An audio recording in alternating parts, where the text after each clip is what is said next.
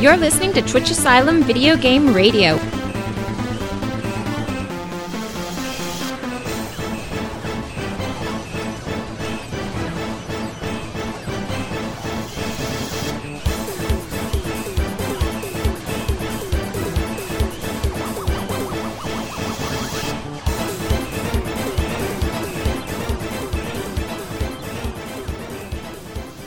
Right, welcome to Twitch Asylum episode 10. We're finally in double digits. It's Yep. episode 10. Did you ever think when we started this podcast we get to episode 10? I don't know, but I remember telling Chris in early episodes, like, it'll take at least 10 shows before we get to know what we're doing and we can really look back on the show and, and decide what to do next. So I guess now it's official. Chris, Chris can judge the show. No, no, I guess, it, and that's why you don't ever believe anything Tom says because it never comes true. I thought I thought I'd kill all you guys long before we got to episode ten. Just saying. We're still here. Barely. I know. All right, I was so- wrong. So uh, one thing we want to talk about this time is, uh, and we usually do this at the end of the show. We say, you know, we'd like you guys to go to Yahoo and to iTunes and provide feedback. Well, um, I don't know if somebody listened to the whole show and didn't like it or whatever, but we got some negative feedback on Oh, Yahoo. no. yeah, but uh, well, at least it was feedback. They didn't What- listen to did the say, instructions. I always say positive. Did they say feedback. a comment or did they just mod us There, down? no, there's no comment. It's just the the score like rating thing went down. So I guess the thing is, you know, uh, if you guys could please go on and give us positive feedback, Or at least say why we're bad. right, and it's really easy to do. In fact, all you have to do is Apparently, it's easy to do. is go to twitchasylum.com, click on podcast, and there's a link there for both Yahoo and iTunes. If you click on those, it'll take you right there. You can provide feedback uh, on the show. Of course, give us positive feedback, please. It'd be great if you guys would do that. Uh, we'd really appreciate it. So, uh, sort of, uh, what else we doing today? Well, we got two main topics. The first is Is PC gaming dying? Is it dying? Yeah, that's a topic. That's what we'll find out. And the second topic is the history of Laserdisc games. Remember these back from the 80s? Dragon's Lair, especially? Space Ace, Space Ace, Firefox. Yeah, Yeah, there's so we'll be talking bunch. about all those. So that's our history segment. And this is a pretty uh, big episode. Do you know why that is? We got some special guests who are listeners who are coming on the show to talk about what they're playing. Right. Well, it, one listener's going to come on and talk about what he's playing, but Okay, one listener. Achilles is coming on, a member of the forum, twitchasylum.com slash forum, and uh, he uh, he posted and said he wanted to come on the show and talk about what he's currently playing. So we're going to hook up with him tonight and have him on the podcast. Well, it's going to be a long show, so why don't we get it started? Let's go. Woohoo! Oh yeah.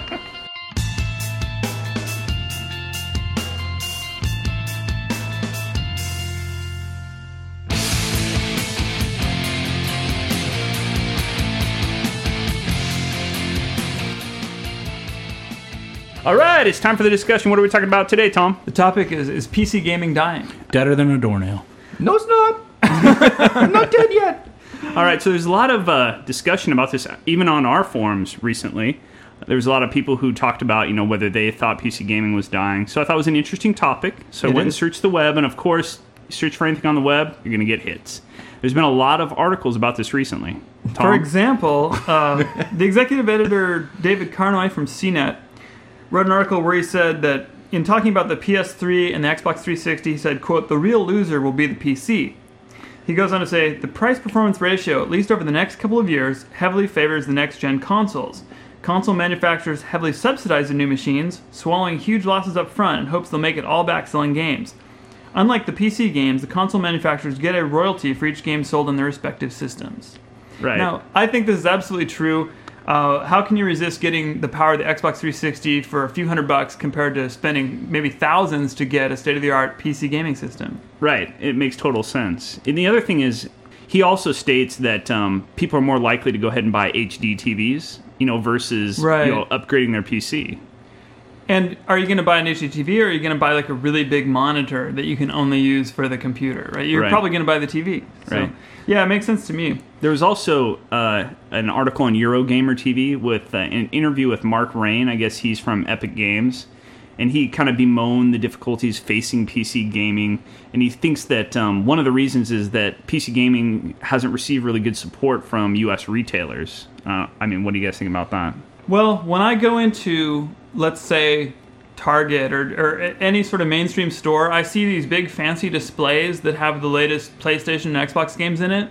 And then the display area for the PC games looks a little bit forlorn or something. It looks Yeah. like you know, there's It's this right next to the CDs. It's usually, right, next to the magazines Yeah, or something. right. It's kind of this ghettoized area of like, you know, if you go over here, this is where the PC games are, Yeah. and there's not that many titles, and it, it almost seems like there's less PC titles on display than the video game. That might be an illusion of the way they have it laid out, but it seems like there's No, not I, a whole lot. No, I'm totally with you on that. And so yeah, I've, I've totally noticed this. And then also he goes on to say, and this is kind of funny. This is why I put it in. I think it's hilarious. He says that um, the problem is compounded by the advent of Intel graphics, integrated graphics in consumer laptops because they're in, incapable of playing the latest games. Right, you can't easily swap out a new graphics card into your laptop, and more and more people are buying laptops, right? So you get your laptop, you try it out with some uh, state of the art game, you find it performance is terrible or not living up to your expectations, and that just makes the Xbox 360 or something like that look even better. Uh, interesting side note. I think it's to me at least. I believe it's Alienware that sells laptops now. They, They do. actually have two graphics. Owned by Dell, no? Yeah, n- owned by Dell, but they have two graphics chips sets in place in it, and you can switch back and forth based on a keyboard. And one was either ATI, ATI or Nvidia. It's a nice set that plays Right. games, but it just sucks the battery life. But you flip it, and then it Oh. uses the Intel, and you can use that when you don't need the high performance gaming. So at that least some of the laptop makers are trying to work around that in various ways, but that is a, an admission that the Intel chipset, even like the state of the art ones, aren't up to playing modern games. Now I played. I got down Dawn of War not too long ago, and I played that on my laptop because it's the only thing I had at the time. And I, it worked out just fine. Yeah. I guess Well- it depends on what games you want to play. I mean, it, I think if you got like the top of the line Intel chipset now, it might play the games that are out right now moderately okay. But the thing is, any game that's out in three months, it won't be able to. Yeah, and I'm not playing first-person shooters because that's yeah, just not FPS what I is probably where you're gonna Yeah. really see it. So another uh, another guy in the biz, uh, Brian Sullivan. He's co-creator of Age of Empires. He was uh, interviewed by Gamasutra. He had an interesting take. He said that the biggest problem with PC gaming is World of Warcraft. Um, he thinks so because uh, it's so compelling that, that people aren't playing anything else. So uh, a lot of PC gamers are ignoring all of the games besides uh, those MMOs. No, I think that's interesting because I've seen that too, and I, I I'm willing to. I, I bet that speculation's right. I've seen it around, and I could easily see that that World of Warcraft is dominating the game, cutting into sales of other games, so many things. But the thing is, I don't think that's a problem specific to PC gaming in terms of right now World of Warcraft's out, it's dominating the PC gaming market. Right. But I think with any domineering game, you could see that happen on other platforms. So I don't think that's inherent to Halo? the PC platform. Right. Well- uh, but Halo didn't cut into other platforms. I think there's a difference though that it's to me it's not just that World of Warcraft is a good game, which it is. I used to play it, um, but it's also that it's a subscription-based service. And when you're paying a monthly fee for something, you think to yourself, "I want to get my money's worth out of that," compared to buying a new game that's just going to split my time between those two right, things. and Right? that's what a lot of people were saying. They're like, I have so heavily invested in this World of Warcraft thing. I'm going to keep playing it and buying all the add-ons and stuff Right. rather than doing something completely different. How much does it cost for World? War- Is it ten bucks a month, something like that, or mm, twelve maybe. I'm But they're- thinking. don't you have Yeah. to pay for upgrades and all that kind of stuff? Not yet. They're going to do an expansion pack in Christmas, but that'll be the first one that's Right. extra content. That's not. I think But that's so it. it's a subscription service. It also has, as Chris says, the the factor that you've invested a lot of time into building up your character, into getting to know the world, into being able to have the ability to go into some of the higher level areas. And then you want to get something out of that. You don't want to start all over in a brand new game, right? So there's that. Um, So- also, just the fact that it's a persistent world. There's always something going on there that you might be missing out on if Right. you're not playing it. And see, for me, that's my guess. Is it's not even really the money, although that could be it, but it's more just the time. People are still people have been playing this for a long time. They spend all their time in it, and they're still using their time. Whereas any other uh, like non-online, non uh, subscription-based service, you play the game. There's a set amount of content, and then it's done. Um, but with this, it just goes on and on. Right. So, in addition to looking at all these articles online, I, I found a forum where they were discussing the topic, and, and to me, a lot of the user uh, comments were almost better than the articles that I read. So, here's some of their quotes, and uh, you can read them too, Tom. Uh, the graphics card upgrade thing can be a bit of a turn off for PC gaming, somebody said. I mean, totally. Yes, that's what drove me mostly away from PC gaming. It really drove me to the consoles is the fact that it seemed like every time I got a new game, it's like my graphics card wasn't good enough, my sound card wasn't good enough, I needed a new driver. There's always some reason why I couldn't just pop in the game and play it. And I love the console experience of just pop that thing in and play it. Right. Um, another person was quoted as saying, "As long as developers build games for high-end systems, sales are going to suffer." Could be.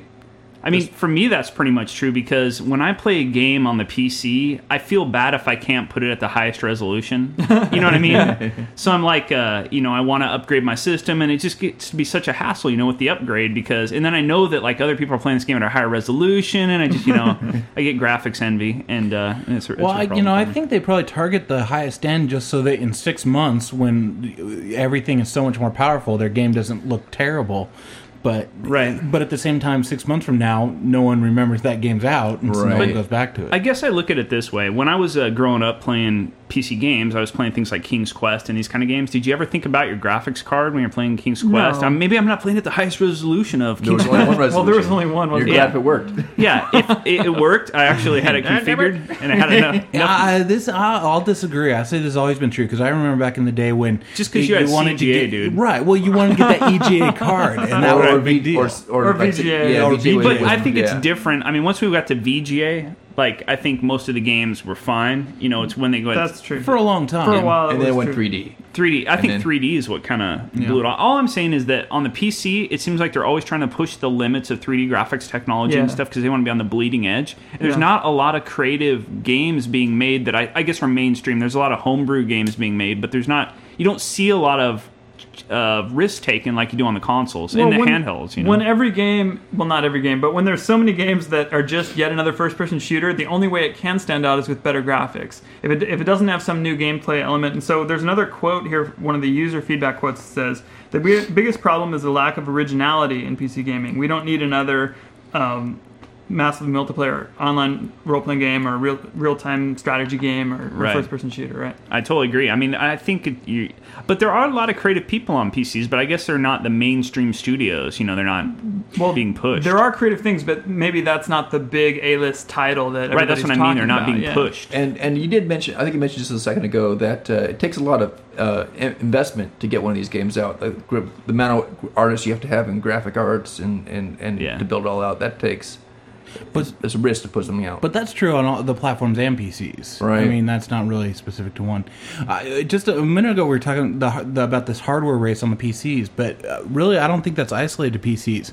I mean, for example, we were talking earlier, the new pla- consoles, you really want an HD TV to be able to play those the best. And I got to say, if it wasn't for my significant other, if it, you know, if I wasn't trying to impress the ladies, I'd probably still have a 12 inch, you know, tube TV. Uh, whereas I probably have the 30 inch flat screen monitor for my computer, so I would have the far better equipment on the computer, and it'd be like if I wanted to play these new so games, you're saying I'd that have there's, to buy new equipment. pressure the- to kind of pimp up your system to impress the girls I don't know. I. I use my home entertainment center for a lot more than just playing games. I watch movies and all kinds of stuff. See, on that's it. the thing I don't, Yeah. and that's and I wouldn't have that stuff Right. just if it was just me. And so I think that a lot of people might be in the same boat. They have really good equipment for the computer. They don't have that for their TV system, so they would they'd have to go out and buy that to play the console. Well, here, let me read a couple quotes that are sort of on the other side of the issue. This more user feedback quotes. One says, "PC games are cheaper, so that absorbs the cost of a new video card over time." Well, I mean that's kind of true right now, right? How right? much cheaper are they? well, though? they're not sixty dollars. That's true. they're close. They're fifty. There, yeah, Yeah, but it's I- ten dollars each game you buy. Ten dollars if you add that up, right? Eventually, yeah. I, I think that's kind of a strange argument. But I they mean, were actually saying a lot of the games go on sale. You know, twenty nine ninety nine, thirty nine ninety nine, relatively quickly. okay Versus yeah. the consoles where they mm. keep could a be. higher price point. and that is true because I'll see games in, within like two or three months go down to thirty Yeah. bucks. And I see, you know, on the used market on eBay or whatever, Right. they're they're cheap. So another one- a quote that I kind of thought was interesting is a lot of people, you know, one reason they say that PC gaming, you know, will never die is because there's a mouse and keyboard. Yeah, I agree You know, with that. Right. Okay, I agree with that. But you could put a USB mouse and keyboard on Xbox Okay, 360. right. But how many games on the Xbox 360 gonna that. require a controller that you can't play on the PC? All of them. Yeah, that's what I'm saying. No, what I'm saying is there's a lot of games that use the controller of the Yeah. Xbox 360. So I'm saying, yes, there are certain games that may play better on the PC, but there's a lot of games on the console that probably don't work real well on the PC because you don't have a uniform joystick out there that people are using. That's true. That's true. Well, but even though the Xbox takes a keyboard, I don't want to sit on the couch and like have this keyboard attachment that I'm trying to hit with Well, one then you hand. need a wireless keyboard. it's, it's, it- it's it's not the wires. It's the it's the format. Having this thing It's sit on you're my not at lap. a I need the keyboard at a de- on a surface on a desk. See, for Okay. me, like when I the last game I've really played on the PC a lot was Half Life, and I really struggled because I was so used to playing console games to sit in front of my monitor at my desk and play that game. It just didn't feel right. I'm so Yeah. used to being having a bigger TV, It's a better used to. sound system, sitting on my couch, you know, flipping between TV and the game when I get bored, and sit at the PC was kind of a chore for me. I sit at a PC all day. Maybe that's a reason. Well, here's a quote. Was this you, Chris, that wrote this? I've never really enjoyed gaming on my PC. I like to sit in my comfy chair in front of a large TV and kick back while I play a game. no, that wasn't me, but I, I totally agree with But that. it could have been. It could have been me. Yes. Okay, well, there's one thing not mentioned here that I think is really important. At least it's important to me, which is that you can easily rent games for consoles and you can't rent games for the PC. We used to be able to rent games for the PC. A long time ago, that was true. they don't have those anymore. well, they passed a law that made it illegal to rent games for the PC. Oh, you can see how long it's been since I. Uh, I used to work at a rental store for yeah, PC there games used to be a few rental stores when I was like 18. I think the idea is that um, they were worried that PC games are easier to copy, and you know if you rent an Xbox game it comes on a disc, yeah, if you really had the hardware and you knew what you're doing, you could copy it. Right. But the the casual player is less likely to copy. But with PC games, they were more worried about piracy. Right. That makes sense. So I guess you know we we read a lot of what people said, all these articles. But what are kind of our opinions? Is PC gaming dying, or is it on decline, or do we think it's going to ever recover? Do you think it's going to be a, a big market? What do you guys think? It'll never die. It'll never I'll, die, I'll but always be out there. do you think it'll decrease in popularity? Yeah. I think as a percentage of the market, the consoles are gonna are still growing and they'll eat into it. I don't think it'll go away completely, and I do think that the World of Warcraft phenomenon is really suppressing it at the moment. But I don't think that's a permanent effect. yeah, that can only last so long. Well, I mean, I used to be a PC gamer, like an avid PC gamer, and I switched to consoles, but I'm an uh, obsessive config tweaker, and I'm, I'm recovering from it. But like I say, I I go to it's just your personality, Chris. yeah, I go to a game and I'm playing it. I'm like, dude, I think I saw a little stutter. I'm gonna need a new video card to uh, to get rid of that. I just think there'll always be a, a bit more room for creativity on the PC. Right. You don't. There'll be room for the the small uh, publishers who can't afford to get the license from Sony. Um, there's also things you can do with the keyboard and mouse if people were to integrate, kind of like in the old Zork days, the whole uh, parsing of full text. If a game Right. came out like that, and it's just not something that I see happening on the console. I see less creativity. Right. In the But the console thing I would say about the console though is a lot of the consoles now are going to have a built-in distribution system. Whereas on the PC, you have to go to these third parties, and there's multiple third parties. You have to build your own infrastructure. So it almost seems to me that they're kind of going the way. If you look at like Cloning Clyde and a couple of those games that recently got released on the 360, it seems like they're kind of moving the direction to make that distribution easier.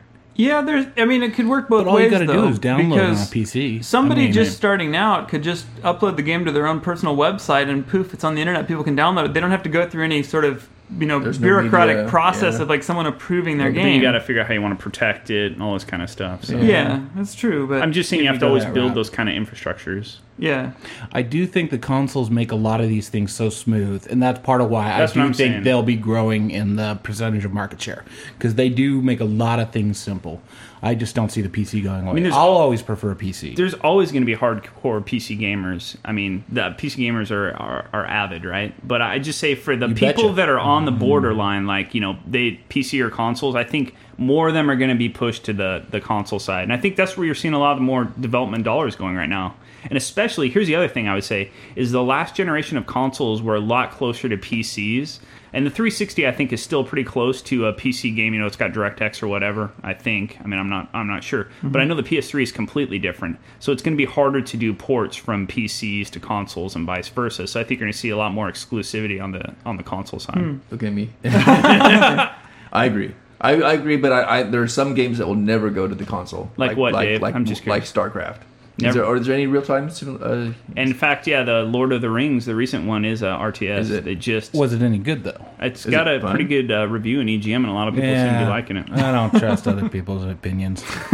Well, That's they're why I'm trying here it. spouting my but own. I would say that what I have heard about it is that the control scheme is a bit complex. Have you played it all, Tom? I haven't played it yet. Yeah. that's but- that's the whole mouse keyboard. But apparently they came up with a new way of doing it on the Uh-huh. controllers It's supposed to be pretty good. Now, I haven't played it, so I don't, I don't What know. they need is an HD TV with a touchscreen.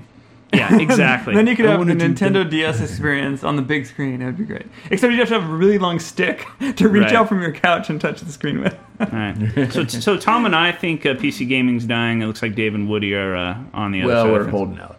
So it's, PC it's a gaming will never tie, two to two. So if you want to break the tie, come to the forums and let us know what you think. Let us know what you think. Yep. On to the next segment, which is What we're playing. Whatever we're doing next.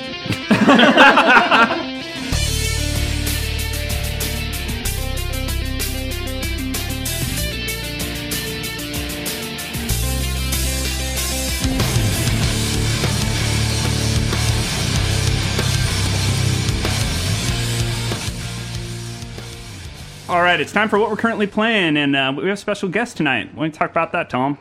Yeah, we got Jason here from the forums. How you doing, Jason? I'm doing pretty good. All right. Well, welcome to the show. Uh, we're going to start out with Dave and what he's playing, and then uh, Woody, and then we're going to get to you. So, Dave, what's up? Well, uh, as I mentioned last week, I've been playing Heroes of Might and Magic Five.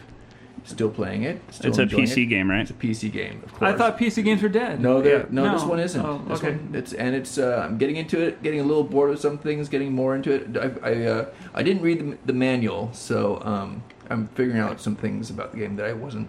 I probably should have known from the start, but So you're sort of button mashing. uh, yeah, I'm I'm too impatient for manuals. And uh, what- Yes. Or reading any documentation at work. and uh, that's that's true too.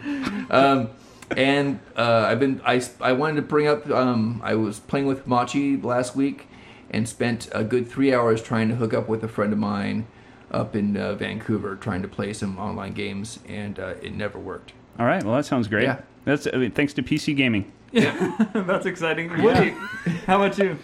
Uh, two things. I've been trying to. I've been practicing my online or my flight simulator techniques, so I can. I mean, the helicopter Yeah, that you can bomb people with. I've always wanted to know what happened to your helicopters. I Never- still have it. I'm trying to break it out this summer, but I'm still practicing in the simulator because I crash it often enough. I know it'd already be multi hundreds of dollars if I tried to actually fly the the real thing. Wow. So I'm doing that, and then I also went out just a couple days ago, so I can't talk much about it yet. But I went out and bought the remake of Sid Meier's Pirates. Oh, nice. Yeah. Oh. and I'm enjoying that a lot. I lo- the first version was a game that I loved and played forever. Yeah, and it it's was What's great. you played on? Apple II, right? I played on the Commodore 64. I've only ever had a PC. Ah, okay. yeah. You're So I, I'm enjoying a lot. I'll probably have a lot more to talk about in the next one. But it's basically, I mean, every feature that was there in the original is there again. Just they've 3Dized it. Um, a lot of fun. Yeah, you know, I never played Pirates. it's a great, It's a great game, yeah. it it is, is. a good game. All right, so Jason, why don't you tell us about what you're playing? Um, so actually, right now, I'm currently playing uh, Star Wars Galaxies, which you guys managed to shoot down last week. Thanks. um, I'm still playing That that. me.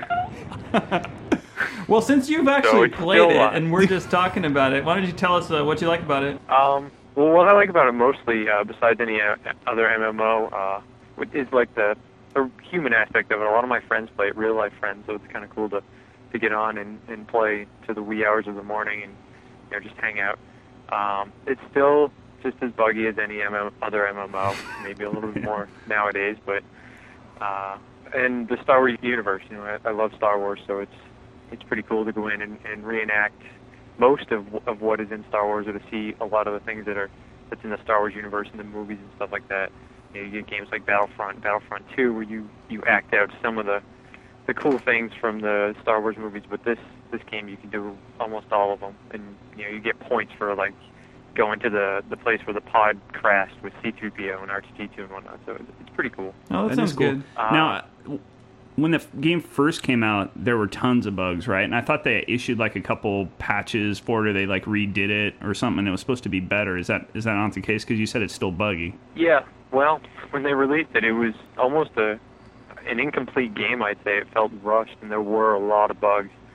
Uh, but people stuck with it, and then last November they released something called the NGE, which was pretty much LucasArts saying, "Hey, Sony, who makes you know who's who publishes now and who, does all the work on it, they say, "Hey, you got to make the game easier. People can't figure it out."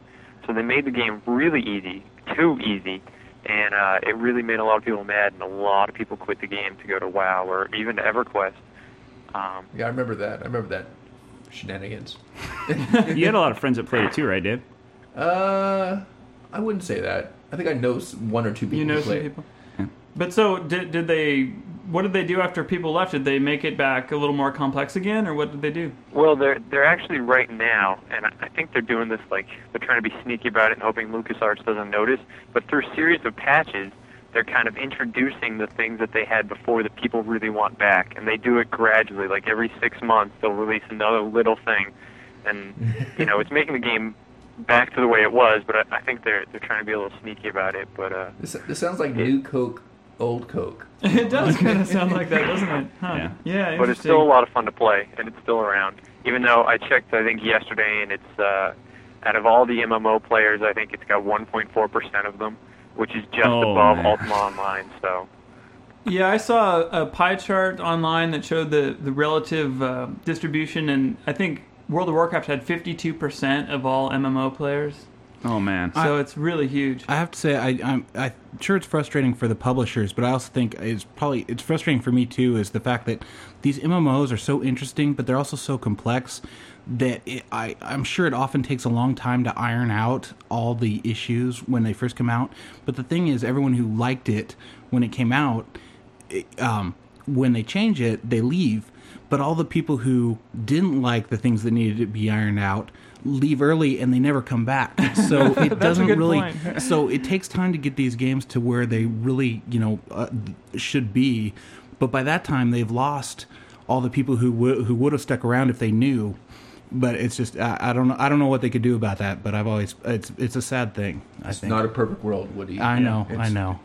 It's. Well, in an The earlier segment of to the show, we were talking about um, PC-based uh, multiplayer games sort of taking away from people's desire to buy new games because you get so sucked into the MMO that you're just spending all your time with that. Um, Jason, do you find that that's true for you? uh, no, I I don't think so. I still play some other games, or a lot of other games. I'm a big gamer, and in college, it's pretty much all you can do when there's nothing else going on unless you want to drink. That's all I'd I rather did. pass yeah, on me that. too. So you playing anything else besides? Uh, Um, yeah, I'm playing other games. I just played through uh, Prey, which oh, I thought at, at the beginning I thought was uh, was pretty cool, and then they kind of took away from the, uh, the you you you know you were in the bar and whatnot, and then it was just like they the bar disappears and you're off in this alien world, and it's all confusing and whatnot. And, and I, Yeah. I got really discouraged with it for a long time because it's a pretty long game for an FPS. I thought that's not you know Half-Life 2 esque, but really? It, uh, because I mean, I heard that it wasn't that long, and then other people are saying it is longer. So I don't, I don't even know. I haven't played. it. I only played the demo, so I don't know. It is pretty long. maybe About how many felt hours longer. was it? Yeah, it just felt longer.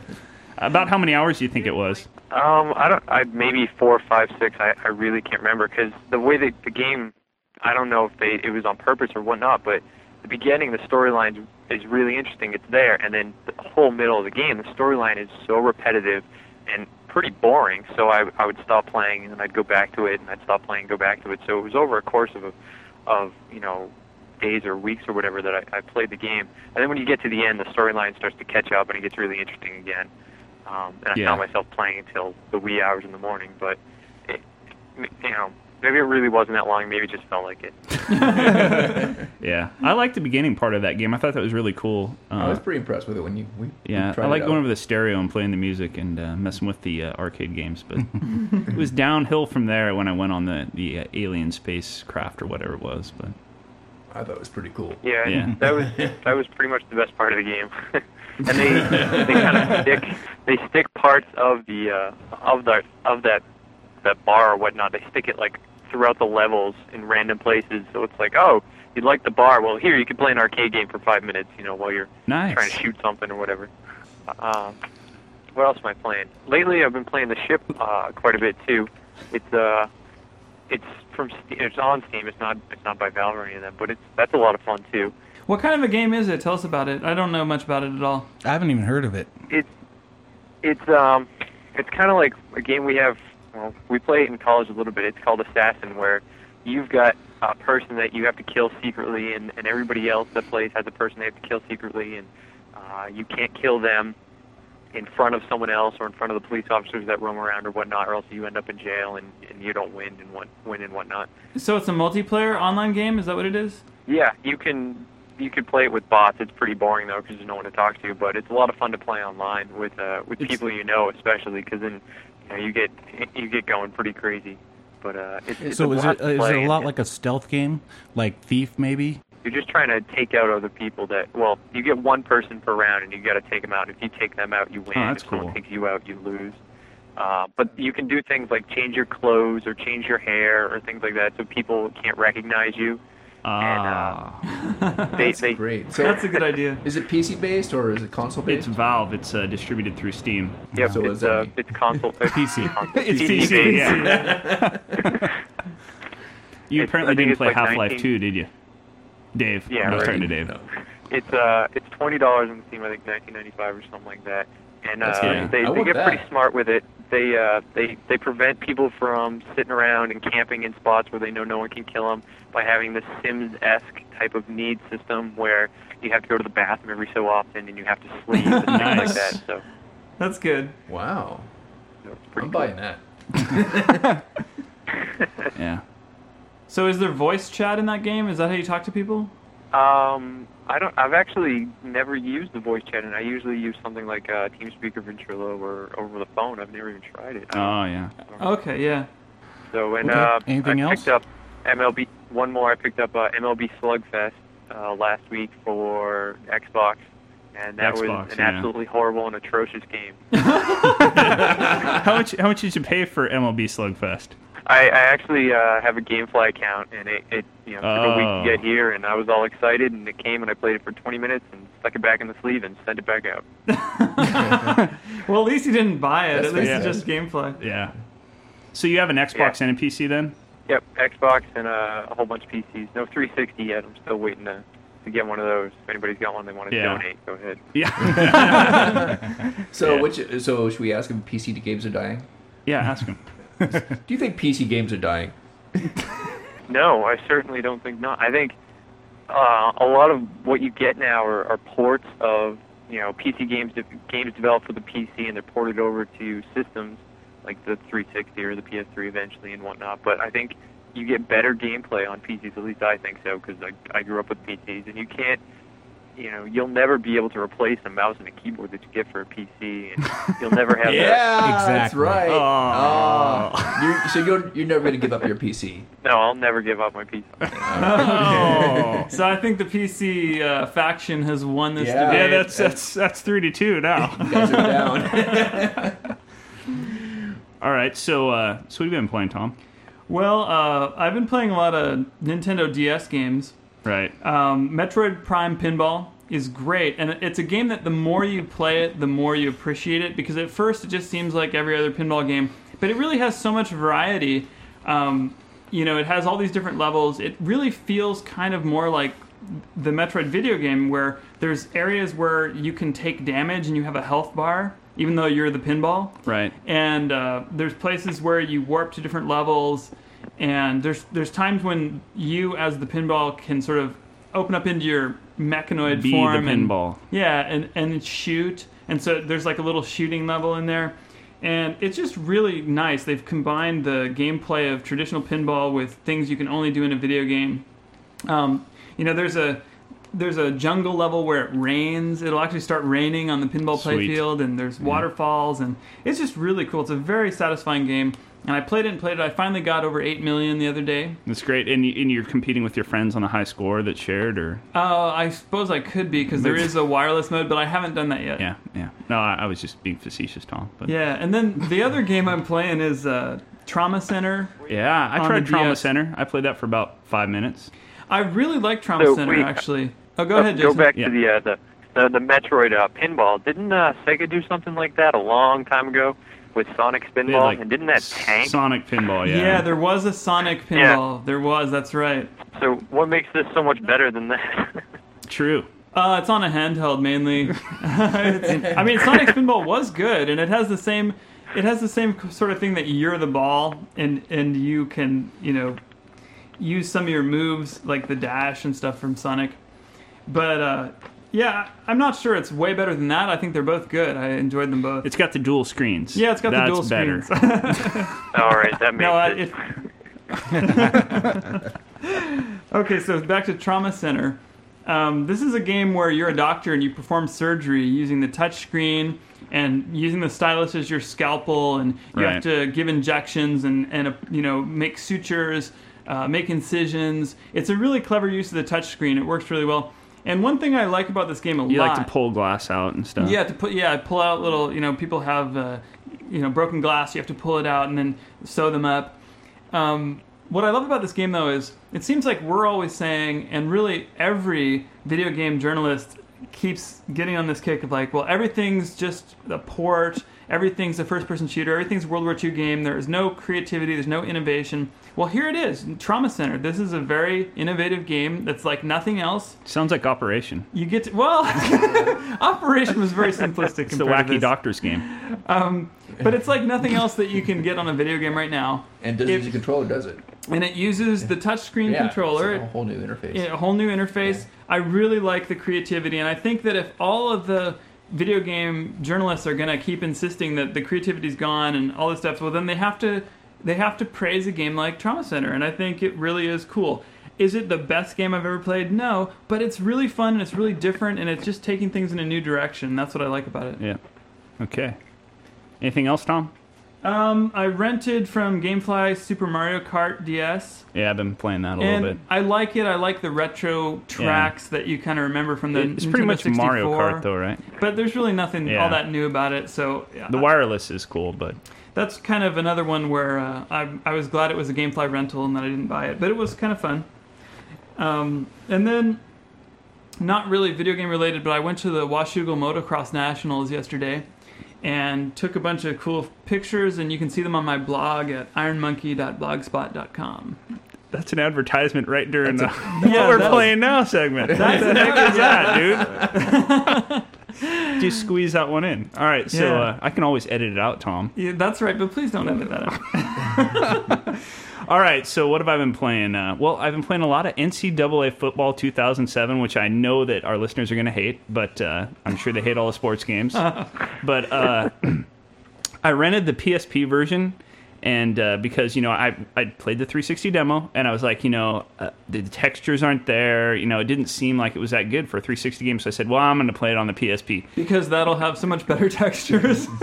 well, you know, I don't expect as much, right? So I figure it'd be kind of fun to play, you know, walk around, pause it, play, whatever. So, and uh, and have you heard it? I mean, I think most other podcasts have talked about this, but there's a run bug in the game. Have you heard about this? no, what's the run bug? So, like, you're running and you get touched, and then like you go for an extra five yards, it it marks you where you first got touched. oh, so, it's like- like, bad refereeing. It's, it's horrible, dude. It's like the running Maybe game. your knee was down and you didn't see it. no, it's like touch football. I'm like running along, get touched, and then I fall down five yards later, and it's like, you know, it's like fourth and one, and I'm like, oh, yeah, I got six yards, and it's like, you didn't make it. I'm like, why are you talking about it? Didn't make it. That Oh, sounds like a pretty serious bug Yeah, for the for yeah. the game to be released. So apparently they're gonna fix it somehow, but at last did- check they uh they hadn't, they hadn't patched it. They how can do patch you, it. How do you Okay. patch a PSP game though? Memory card. Oh, Yeah. So I don't know. So then I I, I did finish the whole season, and I, I- I passed most of the time. You know, I, I, all passing plays, and then I, and I was able to finish the season as Oregon State, and I won the championship. So I took it back, and I go, won the championship as Oregon State. yeah. Okay. Hey, well, I kept playing it until I won. I mean, I didn't save it if I lost, Tom. It took me a while. Just like real life. Yeah. So I finished it. And uh, so I said, well, I'm going to go ahead and get the 360 version because they had it in stock when I went back into the PSP version back. And you know what? The PSP version had more features, I think, than the 360 version, which was kind of sad. Yeah. That's amazing. And uh, for example, like the stadium, Oregon State Stadium, different. It's like the 360 version has this kind of generic stadium that looks kind of like it, but the PSP version was much more accurate, which is kind of odd. Wow. Yeah. So if you want all the detail and the best features, you gotta bypass the 360 and go to the PSP, huh? So, uh, but the thing is, and the textures, you know, like they're not that good. Like there's a lot of, uh, you know, it doesn't look as good as last year's Madden. I don't know why. It's like they used a different engine or something. So anyway, it, it's still fun to play, and I've been playing it. And what was kind of cool is I went and played online. and I found out that like everybody who likes NCAA football apparently bought a 360 last week because they're all online, and they all have like a gamer score of like 10 or 20 or something like that. But they must have played all the previous versions because I cannot win. Like I'm getting blown out every single game online. So I, all I'm doing is running the ball now, so they don't get the ball that much on offense. So it's lower scoring games, and uh, I'm almost I'm coming closer to winning. The closest Wow. I've come is I lost by 14. So you think all these people bought a 360 just to play that game? I think so because all their gamer uh, names are like you know Gator fan or Sooner fan or something fan, and I'm like, dude, it's not fair. And the other thing is, I think I need to switch away from Oregon State because they're horrible. I need to pick a better team. I think that's a problem. so. Maybe so. Besides that, I've been playing. I played Galaga, Galaga, or Galaga. If Tom Galaga is my what- way of pronouncing it. yeah, it. the wrong way. And I've been playing that on Xbox Live because I just e- exactly Galaga. it just came out on Xbox Live, and and Woody was saying that he loves Galaga and he despises a Frogger Yes, last correct. episode. Yeah, Correct. So I decided, well, I'm gonna download it, the trial, and play it. It was kind of fun, so I decided to go ahead and buy it. It's like five bucks, and it's really good. I enjoy it because, uh, again, what's cool about Xbox Live is the high score tracking. Yeah. And a couple people, a couple of our listeners had pretty decent scores, so I had to go destroy them. So now I'm, I'm leading the leaderboard of Twitch Asylum on Galaga and and Geometry Wars. So. Oh well, I'm gonna have to at least download it now Yeah. and just see if I Yeah. can get anywhere close. And what's kind of cool is that, um, unlike the arcade game, you can always continue at your highest level. So what's cool about it is Oh, I've yeah. gotten to levels I was never able to get to in the arcade game. I think I'm on level like 42, Wow. something like that. So, and it's very easy to get the, all the achievements. So if you want quick achievement points, it's one to buy. Five bucks and it'll get you all the points. So. I tried uh, Cloning Clyde, Xbox Live Arcade. Reminded me a lot of Exit on the PSP. I wasn't that impressed with it. I mean, it's okay game. It's not bad, but I figure I'll finish Exit on the PSP uh, before playing Cloning Clyde on Xbox Live Arcade. And I'm playing a little bit of Castlevania Dawn of Sorrow on the DS. And uh, but I want to go into that because I want to focus on the next thing, which is I got a GameCube. All right. Yeah, I'm only about two or three years late on it. And uh, But you got a great deal, didn't yeah, you? I uh, in the paper they had a GameCube and Resident Evil 4 and Mario Kart for fifteen dollars, so I went ahead and picked that up. Playing uh, Resident Evil 4 because I never got to play it. That's the I'm main reason I'm really bought it. glad to hear that you're finally playing Resident Evil 4 because Yeah. it's such a great game. Yeah, I'm only about five hours in, but I, I gotta say I love the game. And but the people that say the graphics are as good as 360 graphics, uh, I I don't I don't think so.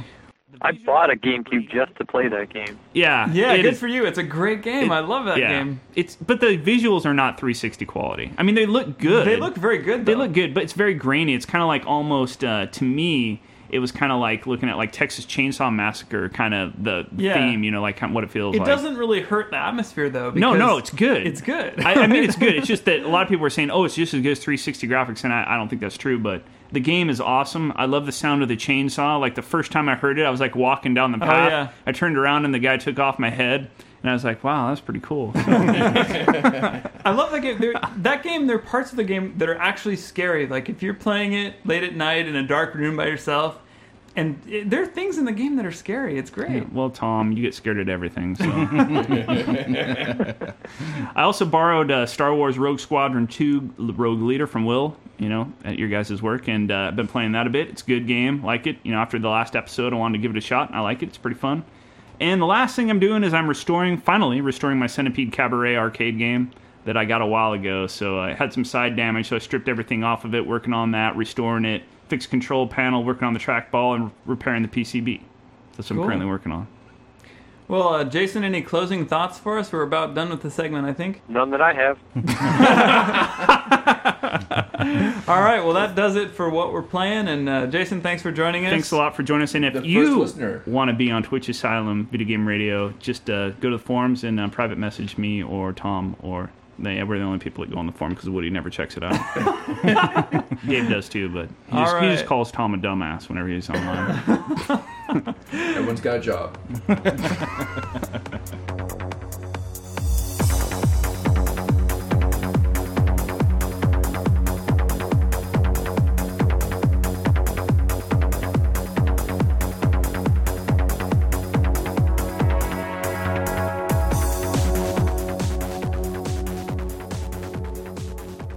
All right, welcome to the Retro Respect section. What are we talking about this time, Tom? This time is Laserdisc games. The history of Laserdisc games. What's a laserdisc game? All right, we'll get to that in a second, Oh, uh, Dave. But uh, before we get to it, I want to uh, first credit where we got a lot of our information from this time. The dot doteaters.com, and the person who's responsible for that is Uma Guma. I hope I'm pronouncing that correctly. Is that is that right, Tom? That's his handle on the forums, anyway. and I think also on his site. And we had talked to him, uh, sent him a couple messages, said, you know, can we use some of the information on your site? He said, go for it. And in fact, we are even going to have him on this segment, but at the last second, we weren't able to connect. So I think we're going to have a, a segment before the next episode where we talk to uh, Uma Guma about his site because it's a great site. You guys should, should go check it out. It's uh, the.eaters.com. There's a lot of information on classic video games there. All right, so we're going to be talking about the history of Laserdisc games. And so to answer Dave's question, what's a Laserdisc game, Tom? Well, back before DVDs, people used to play the annals of movies on these really, really big discs called laser discs, and they were about the size of an LP record, but of course people What's a don't know what record, that Tom? is either. so imagine something that's about the size of a, of a small to medium pizza, and except that it's a disc. It's uh, a and CD. it's a digital And disc. it's not editable. And It's And- not oh, and recordable. not even edible. It's not edible. It has two sides. It's play only. It has two sides, like those LP records. Not like a pizza. Pizza has one side. And um, you know, basically, at one time, this was the highest quality video image that you could get. yeah, it was. So what was kind of unique about Laserdisc? Well, it's still the best format to get the original Star Wars trilogy on. That is true. Oh, the only digital format. Yes. Well, the one thing that was interesting about Laserdisc is it's the first time you really had random access available on Right, media that's true. technology. Because you couldn't have made a game very well out of a VCR tape, right? right. Well, Would have been hard. actually, I had Pops Ghostly. You ever play that? No. It was a gun thing that you connect to your television set, and you'd play a VHS tape, and then you'd shoot, and it would have a little light sensor. So yeah, yeah, you could, Tom. but it wouldn't vary what images it was displaying. No, but I, I had a gun, Tom. oh, well, as long as you have a gun, that's really more important. So really, these games were a lot like choose your own adventure movies. Some of them were. It actually gets split into two different segments. Really? Yeah, and we'll get to that. So maybe you'll learn something this time, Woody. I wouldn't count on it. Me neither. All right. So anyway, yeah, they're games that use laserdisc technology, and you can think of that as like a DVD. So okay. So the first game we're going to talk about is the one that I really got into, and uh, And this it- is the game I think of when I think of Laserdisc games. obviously it Dragon's would be Lair. time travel. Uh, no, Dragon's Lair. And so uh, a bit of the backstory on the people responsible for Dragon's Lair. First of all, Rick Dyer, RDI Systems. He uh, ever since he was a kid, I guess he was into gadgets, and uh, he worked at Hughes Electronics. And when he was there, he made a, a prototype of an electronic horse racing game. Tom, Was there a big demand for ho- electronic horse racing games back then? apparently so. Apparently so. I do remember some electronic horse racing games actually that it were sort of like uh, you could you would bet on the horses, but they were they were electronic in the sense that they were actually physical Oh, they horses had those ones that on went the wall. around and around. Those wall ones, Yeah, dude. I remember. Yeah, those. do you remember those? Yeah, the, I used to have those at pizza place. By Yeah. yeah. Okay. So Well, I is that the type of game? I'm not sure, Tom. All right. That was a good tangent. All right, so uh, apparently Mattel saw what he was working on and they hired him. And he worked on many of the popular handheld games at Mattel. Do you remember the handheld games like the football? Yeah, the football, the basketball, soccer, Yeah. with the ones with the little blinking LEDs. Yeah. Yeah, Those those, were really big when I was in school. I like those. He also worked on the Intellivision when he was at Mattel. And then after that, he uh, on the side, I guess he he developed AES. It was a system that used LCD screens on the back of airplane seats. So is it, he like one of the first people to, to kind of originate that or work on that? I don't know. That's what it said on the doteaters.com. Cool. Then he moved to Coleco and he helped develop the arcade line of handheld games. Do you remember those? The little Frogger and Donkey Kong Oh, games right, that looked yeah. like the arcade game, but they were handheld games. Always wanted one of those, but I couldn't afford one. I own those. You didn't? Are you serious? I did. They were like they were like a, uh, like about eight inches tall, Yeah, and they they- were in the yeah. shape of an arcade game. And then there's Did a you little have joystick. Frogger? I had Donkey Kong. Because you like Frogger so much. Yeah, I don't think I had. I, I actually I think I did have Frogger. I had Frogger. That's Donkey why Kong. he hated it. Yeah. So You still yeah, have I those, remember Woody? I do not. Oh You've yeah, I wish. Yeah. Yeah. Yeah, Donkey Kong and Frogger. I think so. Yeah. Yeah. I remember having two. There's a Pac-Man too, right? Maybe I had that. I know I had two. Now I can't remember which ones. Those were It was sweet, probably dude. Pac-Man and Frogger. I think. Yeah. All right, so and I guess he worked a little bit on the ColecoVision when he was at Coleco. So at that point, I guess he went on to uh, to start his own company, Advanced Microcomputer Systems, and he worked on a bunch of interactive movie ideas. Like I don't know. Did you ever rent the DVD? I think I brought it to work one time of Dragon's Lair. They showed him he was using this like film strip technology to kind of make a game. Yeah. And I was was like, that has nothing to do with arcade games. But now I understand because he worked on a lot of handheld games. So maybe he was looking at building kind of a interactive movie in a handheld uh, form factor, right? Right. So he's using like cassette based setup or film strip technology to try to build this thing. But then he saw that there's this like emerging laserdisc technology. And he said, well, you know, this is what I need to work with because what do you get? You got random access. Right. Huge step forward from film strips and uh, VHS. So using that technology, uh, uh, Rick Dyer, he set out to make a game uh, which he called, sh- how do you pronounce that, Tom? Shadoan? I don't know. Shadowin? I don't know. Anyway, Shadoan. all right, it's a sword and sorcery epic based on Lord of the Rings books and the text adventure game Adventure, Adventure. which we've talked about many times. So he's one of the key players. He's kind of the the the electronic side of uh, of Dragon's Lair. What about the other person involved? Well, on the art side, we have Don Bluth, and uh, that's a name a lot of you probably know. But since he was very young, he knew he was going to be a cartoon artist. And right out of high school, he got hired at Disney at the Burbank Disney Studio, and he worked on Sleeping Beauty, you know, the classic animated feature. But he was an in betweener. Right. What an in betweener is is uh, what they would do is they'd have That's what they're called. they'd have the main artist draw the keyframes, and then they'd have you know somewhat lesser artists or less experienced scrubs. artists, the scrubs maybe, yeah, would draw the frames in between the keyframes, and tho- those people were the in betweeners. So he wasn't really happy. He went back to school, and he ended up at the Animation House Filmation Studios working as a layout artist.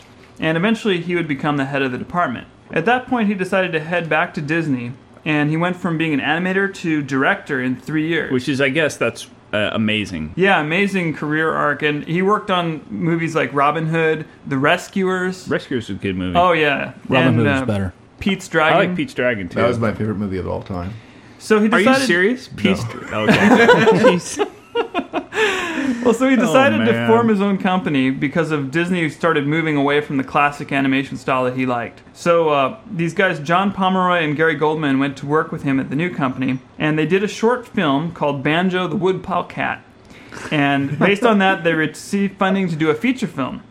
And they decided to do a movie called The Secret of NIMH, based on the novel by Robert, Robert O'Brien called Mrs. Frisby and the Rats of NIMH. And do you guys remember this movie? I, I remember this I, pretty well. I, I consider this one of the greatest movies of all time, This was and a- that's the truth. This was I a love great it. animated Yeah. film. Well, I was watching E.T. at the time. Well, that was Rat- the thing is that Rats uh, of NIMH was better. Secret of NIMH was better. this Dude, year E.T. was better. In Give me a break. 1982, E.T. came out. Of course, it was the huge blockbuster hit, and that's what people really remember from that year. And and so their movie didn't get as much attention, E which is too bad. E.T. Okay. So And because I guess of that, yeah, they didn't get funding for their next film because that the Secret of NIMH didn't do very good. I did like Secret of NIMH, by the way. Yeah. Just want to make that clear. So Rick Dyer at this point approached Bluth and asked him about doing animation for a game for his new Laserdisc system. I guess at the point at this point, I don't think they knew it was an arcade game necessarily, right? It was just a laserdisc game system. You know, I don't think they knew it was going to be an arcade game.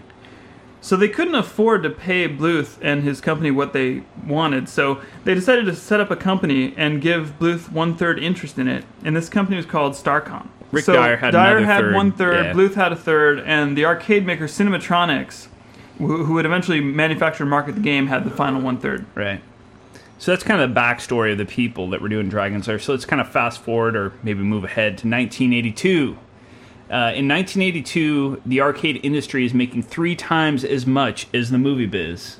Remember we talked about this before, Woody? Yeah, but that's always fuzzy numbers because the movie biz always claims every movie loses money. So I still don't know that that's true. But we'll go with what they with the, the official word. All right. So apparently, Sega previewed the first uh, Laserdisc game at AMOA in Chicago, I guess, which is a amusement kind of conference where they show different games back in the day. I said back in the day. You said Anyways, back in the day, all right. All right, so uh, yeah, they showed this uh, game called Astron Belt, and it used live footage that was rendered with a laser disc. But the player interacted by uh, controlling a computer-generated spaceship on screen. So, uh, So the game was the Laserdisc was just showing a background, basically. Well, yeah, it was showing a background. Yeah, we'll get to that game later and more of the details on it. But the point is that this was something they showed at an arcade show prior to Dragon's Lair being out. So it's kind of the first Laserdisc game, even if it wasn't the first one released north in North right. America. So Dyer and his team uh, know that this is you know where they need to put their game because they haven't seen like an arcade game with laserdisc technology before. They're working on this technology with laserdisc. It just makes sense they should make an arcade game, right? Right, and uh, they also thought that Sega was probably about two years away from perfecting the technology. So at the same time, uh, they've already started this project. Bluth is back, and he's completing the animation for what is now being known as uh, Dragon's Lair. Uh, the story was a spin-off of the Sheodon thing. Shadoan. Whatever. Victor Penman, Dar- uh, Darlene Waddington, and uh, Mary Folger, they I guess they changed the story to Dragon's Lair. They came up with it based on kind of the concept that uh, Rick Dyer had for that game. So, an interest, interesting side note is that uh, Bluth they didn't have money to hire real actors, so they used a Playboy as material for determining like the body shape to use for the For the, Princess Daphne, Princess Daphne, so you can tell why she's so voluptuous now. But uh, and uh, I guess in Dragon's Lair there are like 800 decision points in the storyline. Does that seem right? 800? That seems like a really high number. Um, I think it sounds right if you consider all the different ways you can go wrong at each point, as well as the one way you do it right. And they had to have different. Um, if you consider those all points, Right. So is- maybe you want to explain a little bit about the way the game is. Why would you have 800 decision points? well, the way the game works is that you see an animated cartoon, and at certain points in the game, you have to make an input either with the joystick or by pressing a button. And it's kind of like, you know, up, down, left, right, or the button, which is usually attacking with your sword. And based on what you choose, the laser disc will skip ahead to the next scene that shows what happens as the outcome of your decision. So usually, for example, there'll be some sort of obstacle and, you know, if you jump to the left, let's say that works out. If you jump to the right, you get killed by something. If you if you don't do anything, you get killed in some slightly different way.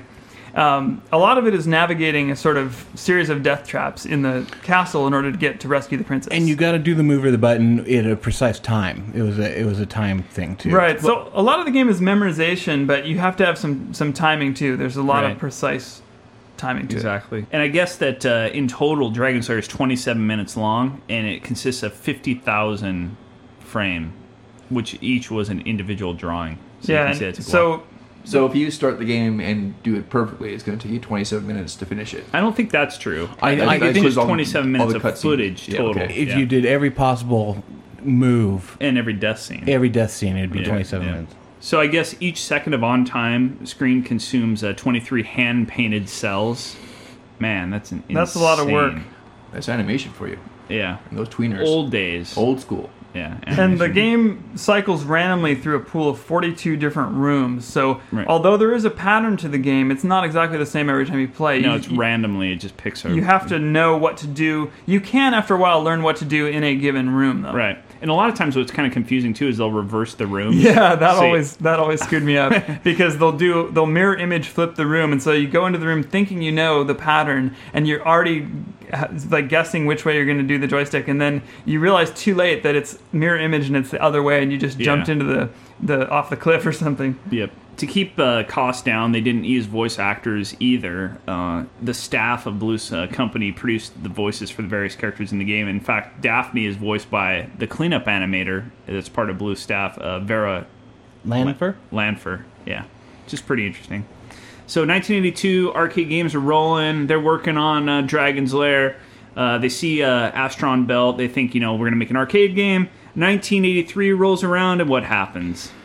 Well, we start to get the collapse of the video game industry. Business is down 40%. It's estimated that half the arcades are going to close. And the arcades desperately need something new that can attract gamers back in.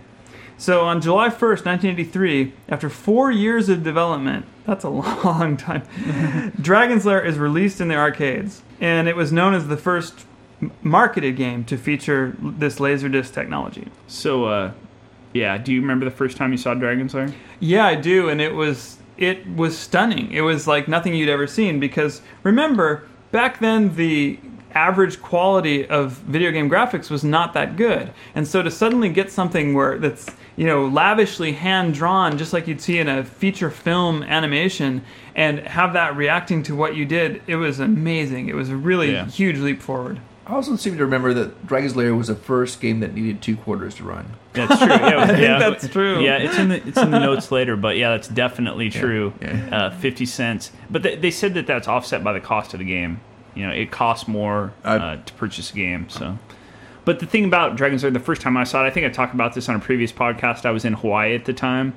And uh, went into the uh, international marketplace, and there was a big crowd around, a bunch of machines, and it was like three Dragon's Lairs lined up in a row. And I was like, I was like, man, Hawaii has good games. and uh, I was only like, I don't know, I was like ten or eleven or something like that at the time. So, uh, so it was it was pretty insane to see a game with that graphics. I, but of course, I didn't know that it was very uh, you know choose your own adventure like at the time. I thought, wow, these are great graphics. I got back and kind of figured out that, but um, but it was an amazing thing when you first saw it when you compared it to things like Pac Man at the time. Oh yeah. Well, so again, Cinematronics was marketing the game, but at the time they were undergoing Chapter 11 bankruptcy. So they phased out some of their vector games. Uh, Star Castle, remember that one? Wow. Starhawk. Uh, yeah, which is sad because I love the Cinematronics vector games. yeah, they were good. Star Castle was uh, one I really liked. Yeah. But they phased those out to concentrate on Dragon's Lair. And the units were really expensive. They're about $4,000, Yeah. which is twice what the typical arcade cabinet was cost at the time. So this is why they went to the what are you going to do? Well, you're going to charge twice as much to play it, right? So that's Yeah. the, the dual quarter 50 Yeah. cent game. I was it was sticker shock for me. Sticker shock. Oh my god! I'll just watch someone else play it. Yeah. So, uh, despite the 50 cents and the somewhat reduced interactivity compared to other games, the game was an instant hit. And what's what's interesting too is that it may have cost four thousand dollars, but on an average, a Dragon's Lair machine was bringing in about fourteen hundred dollars a week. Well, one of the reasons I think is the game was so hard, especially Yeah. when you were starting out, Well, that was my you thing. would go through quarters really quick because you just wouldn't last very long before you died. That was my big problem. It, sucked. it wasn't just the game cost fifty cents. It was that yeah, you died instantly. And it was, it was 'Cause you built sucked. to take your money. Yeah. Chris had, Chris had a lot of quarters when he was a kid. I just watched other people and wrote down their moves and went home and memorized them, and then it came back. That's all you had to do, right? So Yeah. For a crazy person. yeah. So yeah, I was I still am. But anyway, it was so fourteen hundred dollars a week is about eighty times that of a conventional game at the time. Eighty times. So you can see why a lot of operators like this game, at least initially, right? Yeah, and in the first eight months, it grossed $32 million worth of quarters. So is that a lot? It sounds like a lot to me. I believe that's 128 And quarter. the game was million attracting so many people crowding around to watch p- other people play it that they started putting an additional TV up on top of the game so you could Yeah. see it from farther away. And I, I told you the story before Yeah. on the previous podcast where I used to always go to Eastport Plaza because I could finish the game, and uh, there would get a huge uh, crowd gathered around because the hydro tubes were right across from that arcade. So everybody come over and watch me finish the game, and uh, I gotta say that was like uh one of my uh, Your crowning moments. yeah crowning exactly, in video game history Ooh. for me. Yep, Glory days, man. Glory days. I'm sorry. So Starcom sell, sold $43 million worth of Dragon's Lair systems. And it also was noted for being one of the props on the Silver Spoons TV show. Featuring Ricky Schroder. But despite this early success, I was always the jealous. By the legendary. way. The yeah. Were you always jealous when you watched? I was jealous that of he his had train. the Dragon's Lair. I was jealous of But his he had train. like several arcade games in his room, like Yeah. up in his bedroom. He'd go in there and be like, "God dang it, I want those." Anyway, But it did have some problems, mechanical problems. Um, the first games used the Pioneer PR7820 Laserdisc player, and these proved to be very unreliable and unsuited for the arcade environment. right. Uh, Pioneer produced 25,000 of the units. Cinematronics purchased 5,000 of them, an additional 5,000 for parts because the players had been discontinued. I think they were mostly uh, done for like embedded type solutions. Like people wanted them for displays and stuff like that. And they so when Pioneer made them, they weren't really like the consumer models, but uh, but they were in such limited quantity that they had problems with them, right? And these were like Yeah. very early technology, so And they eventually got replaced by the LD V1000 players, which are more reliable but still not perfect. And one of the funny things too is because Dragon's Lair was a frustrating game, and players would get annoyed that you know they'd hit the joystick at not quite the right time and the game wouldn't accept it. That it would cause people to kick the machine or bump the machine, and that would cause the player to become even more out of alignment. And some people complain too about the limited gameplay because it was mostly reflexes and memorization. So people like Chris, who knew how to complete the game, That's right. could just sit there and tie it up for an extended period of time. And this would also cause the game operators to lose money because But they you were kn- expecting those quarters to be pumped Do you in. know what they did to fix that though? There's several things they did. And I well, can- one is that they added a new point when you had to put in more money. Yeah, that's true. Yeah, halfway through the game, even if you hadn't lost any lives, it would say put an extra fifty cents in. I was like, I was like, I haven't lost yet. I haven't died. Why am I putting an extra fifty cents in? Well, and I seem to distinctly remember, depending on what arcade you go to, some of the machines, the the timing in which you could hit Yes. your button That's the other thing or the move would be so much Right. shorter. Early on, you could like hit the if you knew it was coming up next, you There's just sit there window. and keep tapping it. You could just keep tapping it and then eventually go ding and it accept it right. And then later on, it was like you had to hit it at exactly the right moment. So And even if you hit it early, it wouldn't. It would- it- that was locked in. Yeah, so yeah, they had a, there's a difficulty setting on Dragon's Lair, and um, early on I, I finished it on easy difficulty, and then later I had to learn how to do it on hard difficulty, and then I had to put an extra fifty cents. So they keep trying to make it, you know, harder and harder to finish. It, it sucks to be you, Chris. So as soon as the artwork for Dragon's Lair was finished, Bluth and his company got to work on the artwork for the next Laserdisc game, which would be called Space Ace. Right. So Space Ace was a space-based cartoon adventure.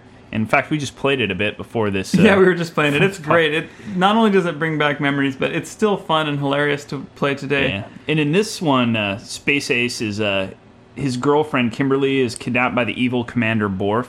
Borf has this weapon called the Infanto Ray, which is a great name for a weapon. That is right? a great weapon. One of the best weapons ever. And essentially, what it does is it can transform people into like this little nerdly, infantile kind of Childlike version of yeah, themselves. of themselves. Wimpy childlike version. Yeah. So in this, it would transform Ace into the nerdy, I guess, the nerdy Dexter, right? So there were several new design concepts that they introduced into uh, Space Ace, and uh, you could choose between three different difficulty levels. Um, at certain points in the game, the Energizer button would flash, allowing the player to transform Dex into Space Ace. And, you know, like Dragon's Lair, Bluth's team did the voice acting for Space Ace. And in fact, Evil Commander Borf, that's Don Bluth. did you know that, Dave? No, that's kind of cool. Although I'm sick of hearing his voice. Well, I Right, every think it's not die. his real voice. It's Oh, like they, they you know, they modded it. modded it a bit, but yeah. In contrast to Dragon's Lair, I guess uh, Space Ace has 35 separate sound uh, effect tracks compared to 14 on uh, on Dragon's Lair, and the gameplay is much more frenetic. Which to me, that's why I never finished Space Ace. It seemed like it was too much. Like I could, It- I could. it's very fast. We were just playing it, and I realized all over again how quick you really have to be to play Space Ace. But I always liked it. yeah. Uh, the laser disc with Space Ace was 50% faster, so that eliminated some of the pauses that you get in Dragon's Lair between scenes. And the thing is, though, by the time Space Ace was released, the fad for laser games was almost over. And so Space Ace only sold about $13 million worth. Yep. So in 1983, also we have uh, Astron Belt by Sega finally coming out, and uh, uh, we talked about that they demonstrated it at AMOA in 1982, but decided it needed more work. Uh, it was released in Japan midway through 1983, um, but Bally Midway is the, is the company that acquired the rights for the game in the U.S. and they continued to fine tune it, and they didn't release it again until late in 1983. So it came in after Dragon's Lair. That's why a lot of people think about Dragon's Lair as a first Laserdisc game, when really Astron Belt was probably the first game, but Dragon's Lair was the first one to have a U.S. release. So So Astron Belt did have some more playability than Dragon's Lair in the sense that you move a computer-generated ship superimposed on a film playfield. so that's a lot different than a choose your own adventure type thing, kind of like what Woody was talking about, right? Right. And you battle enemy spacecraft uh, across an alien landscape and through tight corridors of the mothership. And the ships are on the film, but their lasers are computer generated graphics. And the film apparently is primarily from the Japanese sci fi movie Message from Space by Toei Studios, who are known for making the Godzilla movies. And while Sega ultimately released with better technology, they released after the Dragon's Lair boom had already hit the Yeah, which we talked about. So did you guys ever play Astron Belt? I think I may have played it once or twice. Yeah. I, I remember it vaguely. Uh, did you? Where did you play Space Ace? Going back to Space Ace. Um, Space Ace was in quite a few different arcades. Um, Dragon's Lair, I remember playing it over at Grand Central Bowl in, in southeast Portland. Yeah. It was one of the places that had it. I played Space Ace. There was like a bowling alley that had it. That was the only place I could find Space Ace to play. And it's like I hated the smell of the bowling alley. And that bowling alley that had the one I'm talking about had several other Laserdisc games as well. Oh, really? Yeah. So I played Astron Belt as well. I think they had that at Clackamas Town Center, but uh, but yeah, it was after playing Dragon's Lair. It was just I wasn't really into Astron Belt that much. I thought it was a pretty cool game, but it you know the laser craze had kind of died a little bit, I guess, at that point. Well, then there was a game called Mach 3 by a company called Mylstar. And uh, And as we kind of talked about, the Laserdisc games are split into kind of two distinct groups. You have the limited decision story based games like Dragon's Lair and Space Ace, and the other which is like video footage based shooting games, right? And this kind of falls into that camp, I guess. so Mach 3 is Mylstar, and they were a division of Gottlieb. And gameplay was a lot like Astron Belt, but instead of using, using movie visuals, Mach 3 had professionally shot aerial photography. Yeah, I guess they used a special aerobatic plane with uh, cameras attached to its nose and belly to, to film the footage. I, do you remember this game at all? Um, no, I don't remember this, This one. game was cool. I like this one. So yeah, the player controlled a superimposed computer-generated jet aircraft, and uh, you would choose whether you wanted to play as a fighter and you would fight other planes, or a bomber, which is like high-altitude bombing at aerial targets. And so when you're going over this like laser disc, you know, rendered or, or you know, drawn landscape, you would get targets that were denoted by this computer-generated like yellow box. Actually, now that you say that, I do remember this game. So I remember the little boxes popping. Right, it was Yeah, cool yeah. and it looked really good. And I played the sit down version, which was even cooler. And it had a really kind of cool controller. I remember as well when you'd play it. It, was like a flight stick, and uh, it was it was a lot of fun to play. It was uh, I guess it got was number one player's choice in Replay magazine. So there you go. Now, there's another game that we were also just playing before the show called Cliffhanger from Stern Electronics, and this was another animated game uh, like Dragon's Lair. It was licensed to Stern Electronics from Taito in 1983 for release in the U.S. I guess the story is that uh, Cliffhanger's girlfriend Carissa is kidnapped by the evil Count Drago. It seems like there's really only one storyline, right? Your girlfriend's kidnapped and you have to Yeah. go rescue her. What else is there? I mean, that's all there is, right? but the thing is, this game is really a Japanese anime called Lupin the Third. Right. And so they took the animation from a 1979 Lupin film called The Castle of Cagliostro, Wow, And- that's a great pronunciation, Tom. and they turned it into a game similar to Dragon's Lair. Yeah, except for in this game, uh, you had a joystick and two buttons, one for your hands and one for the feet. What's kind of cool about this game too is when you're playing it, it tells you if you're gonna at, at a certain point when you need to use a joystick versus the uh, the action buttons, which are the feet and hands. So unlike Dragon's Lair, where you kind of have to guess when to do something, this one kind of prompts you. Now, is that true? Because I sort of remember in Dragon's Lair that there would something you knew when to do so because something on the screen would flash. Only certain scenes would have something. Yeah, flash. sometimes it would. In Space Ace 2, It's sometimes, something on the screen would wrong flash. thing would flash. Like in Dragon's Lair, you go to the drink me room. The thing that says drink me flashes, and if you drink it, you die. so they do that kind of throw you off sometimes as well. Gotcha. But in this game, it actually tells you, you know, use your joystick or use the action. It buttons. doesn't tell you specifically which button to press Right. or what direction, but it tells you when an input is required, which is good. And then when you die twice, it gives you the. yeah, if you die twice in a row, it tells you what you should have done. So eventually, you'll figure it all out. Right. And the cool thing also about the game is that you can continue from where, uh, like, if you're at a certain part. First of all, it's it's always the same order. Unlike Dragon's Lair, which is completely random, this game always goes in in the same order, right? Because it's more of a story. It's more of a story. Exactly. So they can't really mix up the order. And if you die, you can continue from where you left off by putting more money in the game. So that's kind of nice too. So if you have enough money, you're always going to finish. Well, I, most people would be able to That's finish. how the Chris game. finished the game. That's how I finished the game. Yeah, that's right. So the graphics are not quite as good as Dragon's Lair, but they're still pretty nice. And uh, there was this scene where if you die, it would show the main character getting hanged from a gallows. And they made a mod, I guess, shortly after that to remove that from the game. Because the one we just played, you didn't see that, right? No, no, didn't see they it didn't at all. show that. And apparently, there's also a pretty gruesome ninja scene that's pretty hard to get through. I didn't get that far. Right. I've played the game like when I finished it in the arcades, and uh, I think the scene they're talking about is there's these ninjas that come after you, and you attack them, and somehow they're like you close your window or something, and their fingers get stuck, and they it severs them, and Oh. like you roll down your window, and the guy's like messy, messy, messy, and he's the main character, and he's throwing the fingers out the window. Oh, Yeah, it's a great scene. I love gross. it. It's good. Well, apparently they only sold 550 machines of this game, which And I- must have been a huge disappointment. Well, and I think that's amazing because I remember this game being in an arcade. I remember playing. See, it. I played it too. Where did you play it? I I think it was a bowling alley around here, but I'm not So sure. I used to play this game. This was there's very little tiny you know market where you'd go to buy beer if you weren't old enough. You know, like one of those places kind of in the corner. What would you know about that? Yeah, I nothing. But there was this little tiny market, and it had nothing, and it was you know looked like this really horrible place. And you go in there, and they have a they had a cliffhanger machine. Wow. And I played Cliffhanger there and finished it. It was crazy that they had it, but when I think of 550, that's one of the places it was at. It's kind of amazing. Yeah. And I- you know what's funny is I drove by the other day where I grew up, and that store is still there. Is, the- Is the game still there? Is your high score still on it? I don't think so.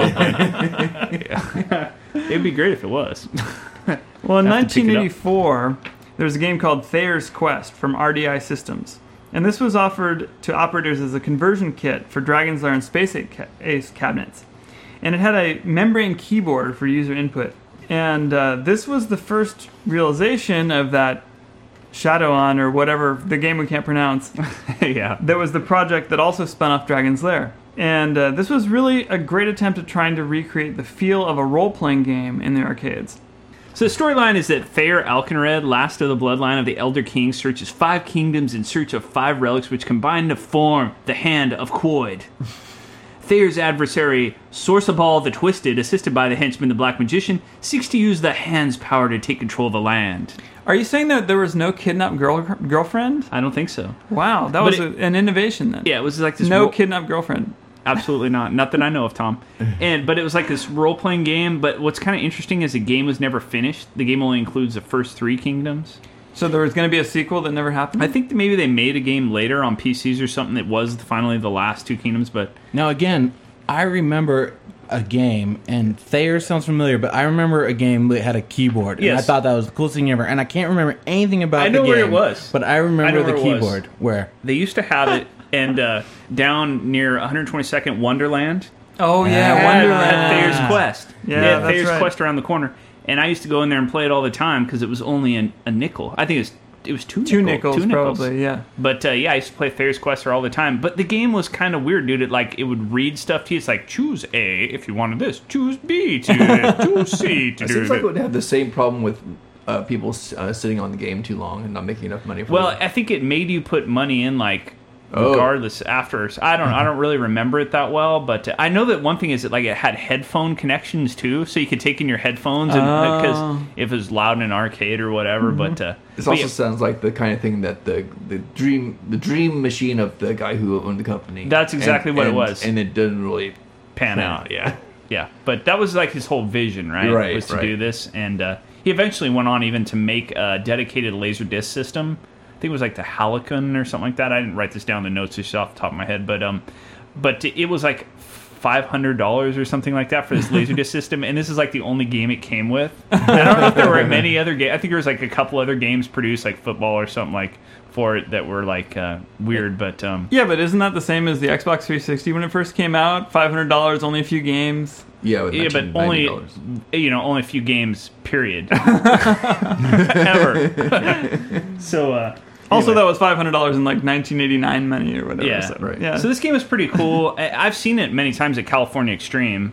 Uh, they have it there sometimes, but I I just haven't played it that much. But uh, it's a pretty cool game. I wouldn't mind having one. I have seen conversion kits for sale on eBay, but uh, so I can convert my Dragon's Lair, but I haven't haven't done that. So So then in 1991, there was a game called Time Traveler from Sega. And I remember this. This was Yeah, I do too. crazy. It was Yeah. a hologram. It was Yeah. holographic laserdisc, and it really was 3D. And it used this weird system with a parabolic mirror to project this hologram.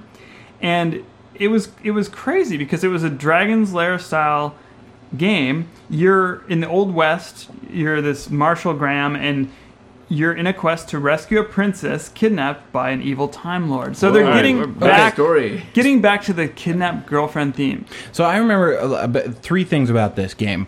Did Uh, you played at Clackamas first of all?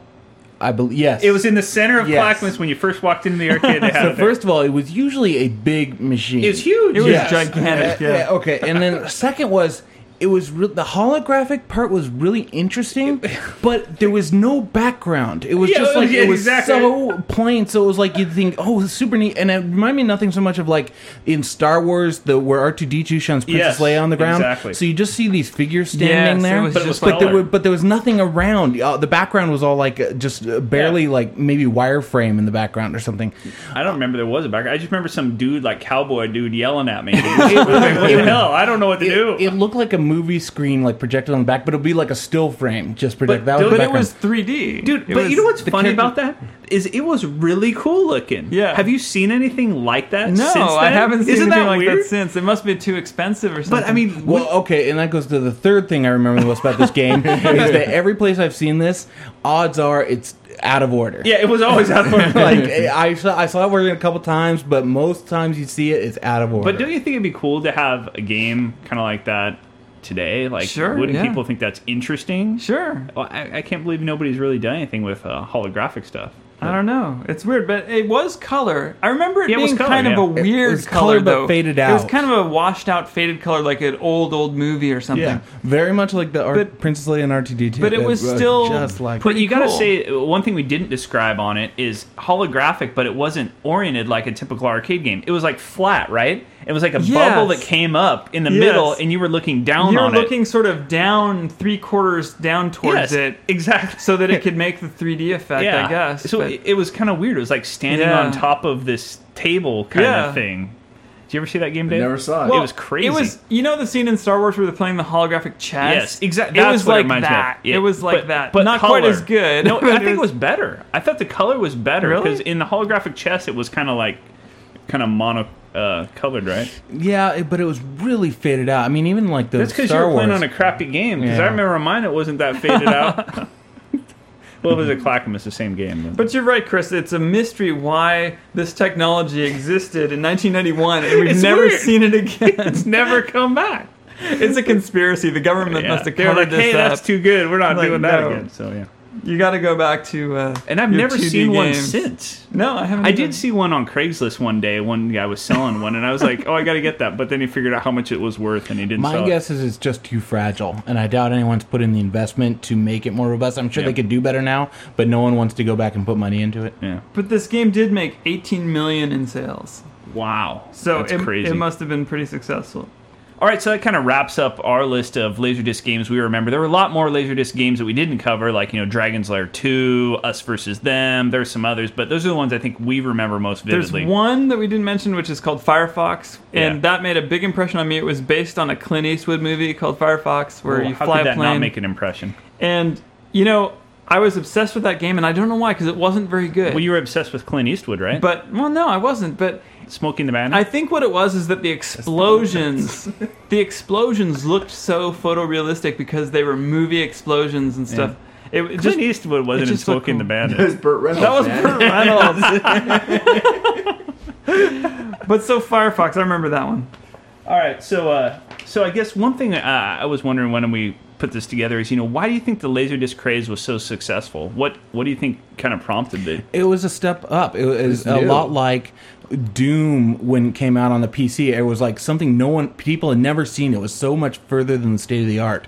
It was a similar thing in the arcade when this came out. It's so much neater than anything else out there at the time. But people rip on it. They're like, "There's no gameplay. It's just choose your own adventure brought to uh, Laserdisc." Blah blah blah blah. But it's but yet it's fun because we were just playing it. We were playing some of those games, and But and Dave are says it's fun. fun only because it's nostalgic. They well, it's I, I get frustrated watching. I get frustrated watching watching Tom die all the time, and and and I feel myself. I don't think I would do much better. And and and if, it would be one thing if I was uh, feeding quarters in the machine, Yeah.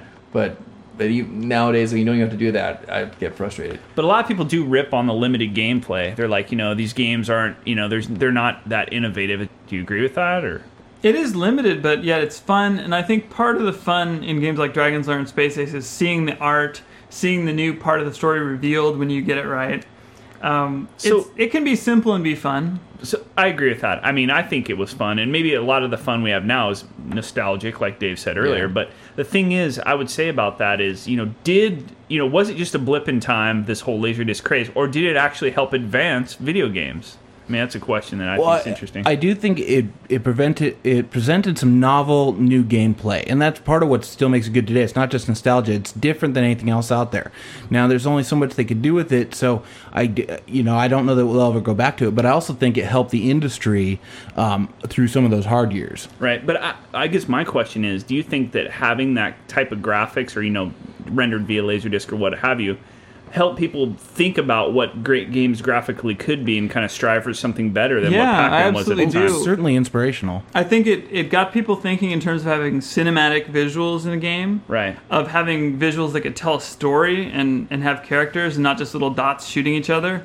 You know, um, I think it really did, at least in people's imagination, push forward what they were trying to achieve in games. It probably saved a few arcades, Yeah, kept them in business a few years longer. yeah. And it did die off pretty quickly, but I think there was uh, an impact that you can see today. Like even with Resident Evil 4, there's aspects of Dragon's Lair in there. so it's Absolutely, kind of yeah. funny. And you know, when I first started playing Resident Evil 4, at first I didn't like that aspect of it because I thought, oh, this is lame. Like you've gone from this fully interactive scene into something that's like a step backwards to Dragon's Lair. But then the more I played Resident Evil, the more I liked it, and I realized that it was very clever the way they did that because what it did is it meant that you could never relax and think, oh, I'm just going to watch a cinema. I get to take a little break. Right. You always had to be on edge. You always had to be ready to press a button or do something. And so it kept the tension of the game constantly going. It was a brilliant thing to do. It's like a game made up of just cutscenes, cutscene after cutscene. Yep. What's wrong with that? yeah. So, uh, so the question is, how can you play these games today? So, a couple ways. Uh, one is obviously a Digital Leisure uh, makes DVD versions of these games. Have you played those, Tom? Are you talking about the DVD ones? Yeah. I have. I've seen them. I haven't played them. I still Uh, remember I've when- seen them in stores though, when and I was sort of intrigued by it. When DVDs first came out, I think it was one of the um, first things that got ported to DVD because you could have the, the DVD remote that had the select button and just change it to a joystick. I've played it on the DVD versions, and it, it pretty much sucks. That's what I hear. Yeah, it's not very good at all. Is it because of not having a joystick? Or? Well, that's part of it, but there's just uh, like a major delay, and it's not very accurate to the arcade game. You know the way it works and the way it. I mean, the obviously the rendered parts or, or the you know the Are the actual same. are the same, but just the way it controls and stuff just feels funny. There is a version that apparently an HD version of Dragon's Lair that just got released, which is a PC only version. That I haven't played that one yet though. So another way to play it is this thing called Daphne which if you're familiar with MAME, which is a multi-arcade machine emulator, Daphne is essentially an emulator for all Laserdisc games, or at least a lot of the Laserdisc games in And it's named after the uh, hero- the heroine. In, uh, in in Dragon's Dragon's Lair. Lair. So you set this up, Dave. Uh, can you kind of explain I- what it is? Well, um, it basically you get uh, well, not quite legit copies of the movies. You know? So you get them in MPEG format, MPEG format. or you can actually control a laser disc player with Right. with uh, with right. Daphne as So well. You, you get all that set up. So and you set up a PC in an old arcade box. Yeah. um, and uh, get the right controller set up. It, and it, it's like you're playing the old game. Yeah, you can even play it on your PC, right? Yes, You don't course, need the yeah. arcade box, but yeah, you can connect it to an actual Laserdisc player, or like we say, you can get uh, MPEG versions of Dragon's Lair or these other games and play them from that. And you can actually get use the digital laser DVD games and convert those to a format that's compatible with Daphne, Right. which is probably the best way to go. Right. And it's nice because uh, any lag that you had with the uh, Laserdisc, the original game had a Laserdisc, is gone because it's all coming right off your hard disk. Right. And another interesting thing, uh, and I had this hooked up as well on on mine, is you can control the old scoreboard as well. Yes. So you can control Oh. the Laserdisc player or the scoreboard from your PC, which So is pretty cool. Chris has actually restored a Dragon's Lair, and what you have a PC in it now. No, no, I It's- don't. that was my idea. So what Yeah. happened is I set up Daphne. I got it all set up. I had the scoreboard and I had it controlling the Laserdisc player, and I was playing it that way. And then I said, I just want to have the actual arcade hardware because I don't feel good enough about this. So I went out and got all the actual arcade hardware. So And how running- far have you got? How? What do you mean? Uh, do you have it? It's all. It's all yeah. We It's all together? Yeah, it's all downstairs. We can go play. All right. It's uh, it's, uh, it's sitting there, and uh, yeah, I, I, I was going to talk a little bit about the restoration. So, um, I got a hold of a Dragon's Lair machine. Um, friend Ron at work, we we started putting together and rebuilding this cabinet uh, to do Dragon's Lair, and we got pretty far through. We had to like rebuild the sides and stuff because it, it was pretty hammered on. And it turns out we are almost done, and I saw on eBay that somebody was selling this baseball game, and I'm like, dude, that's a Dragon's Lair cabinet. so I went ahead and bought it because I needed a piece to adjust the sound, like the hmm. sound controller in the Dragon's Lair arcade game. I didn't have that piece, so I said maybe this machine will have it in it. Well, I get it; it's got that in it, and it's like perfect for Dragon's Lair. So I decided that I'm going to take what Ron and I started on. That's eventually going to be a Space Ace, and I took that game that I bought off eBay and converted it back to Dragon's Lair. Cool. And uh, it was funny because they had slapped side art all the way down the sides of this stupid baseball game. So I'm like taking that off real carefully with the heat gun. And as I'm taking it off, I noticed that it has the actual Dragon's Lair artwork underneath, fully preserved. Oh, so I was wow. real careful when I took it off, and I, I, it has all the original artwork underneath. That's great. that's pretty cool. What a Yeah. discovery. Yeah, so I restored it. I restored the control panel. Like I say, I went out and got all the hardware for it. I got I have two laser discs of Dragon's Lair. But one of the problems that you'll find with uh, Dragon's Lair uh, laser discs these days is they suffer from a thing called laser rot. Oh. Have Is heard that of- because the laser's wearing it out, or it's just it's old and No, it's essentially, I guess, the, when the first laser discs were made, there was a problem with the gluing, like air Oh. getting in the glue process Yeah. or whatever, and eventually it'll rot, and you'll see like artifacts on the screen, or eventually it may not even play. So two of these uh, discs I have, I have one that has minimal laser rot, another that might have a little bit, but it looks pretty good. But over time, they're eventually probably going to go away unless you keep them in a really uh, well uh, air conditioned room container and stuff like that, which I do now. But what was kind of cool is um, a couple years ago they came out with what they called the limited edition laserdisc. As it was 2002. A guy uh, got a hold of bonus uh, material that was used in Dragon's Lair and talked to Don Bluth and got the rights to actually create uh, a set of laserdisc, a limited edition Oh, that wow. had this additional footage. And it's you know made with uh, modern technology, so it shouldn't suffer from laser rot. And they don't even have facilities to create laser discs anymore. And this was created right before they got rid of the ability to create them. oh, So I got a hold of one of those, and it looks awesome. and they, a couple people from the Dragon's Lair project, and it's DLP or Dragons-Lair-Project.com, uh, came up and made some enhanced ROMs for it, so you can play all these new scenes that weren't even in the original Oh, wow. arcade game. And we talked about earlier that um, you know the Laserdisc had problems. So I don't have an uh, one of the older Laserdisc players. I got a newer Sony, and a guy uh, made what is called the high tech card, and it essentially you can put it on top of the arcade PCB and control a newer Laserdisc player, so it doesn't suffer from those problems. And do you try well. not to kick the machine when I you don't. die? Too? No, I, har- I hardly ever turn it on. It's like my crown jewel that sits in the Ah, corner, and okay. uh, I don't do much with it. So, so yeah, there's a lot of ways to play them.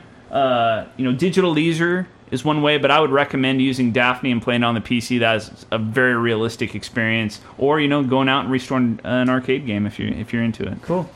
All right, well that about does it for episode 10 of Twitch Asylum Video Game Radio. Thanks for joining us. And for those of you who'd like to be in a future podcast in the What We're Playing Now segment, go ahead and join the boards at twitchasylum.com slash forum and tell us you want to be on the What You're Playing Now. We out. Later. it's been real.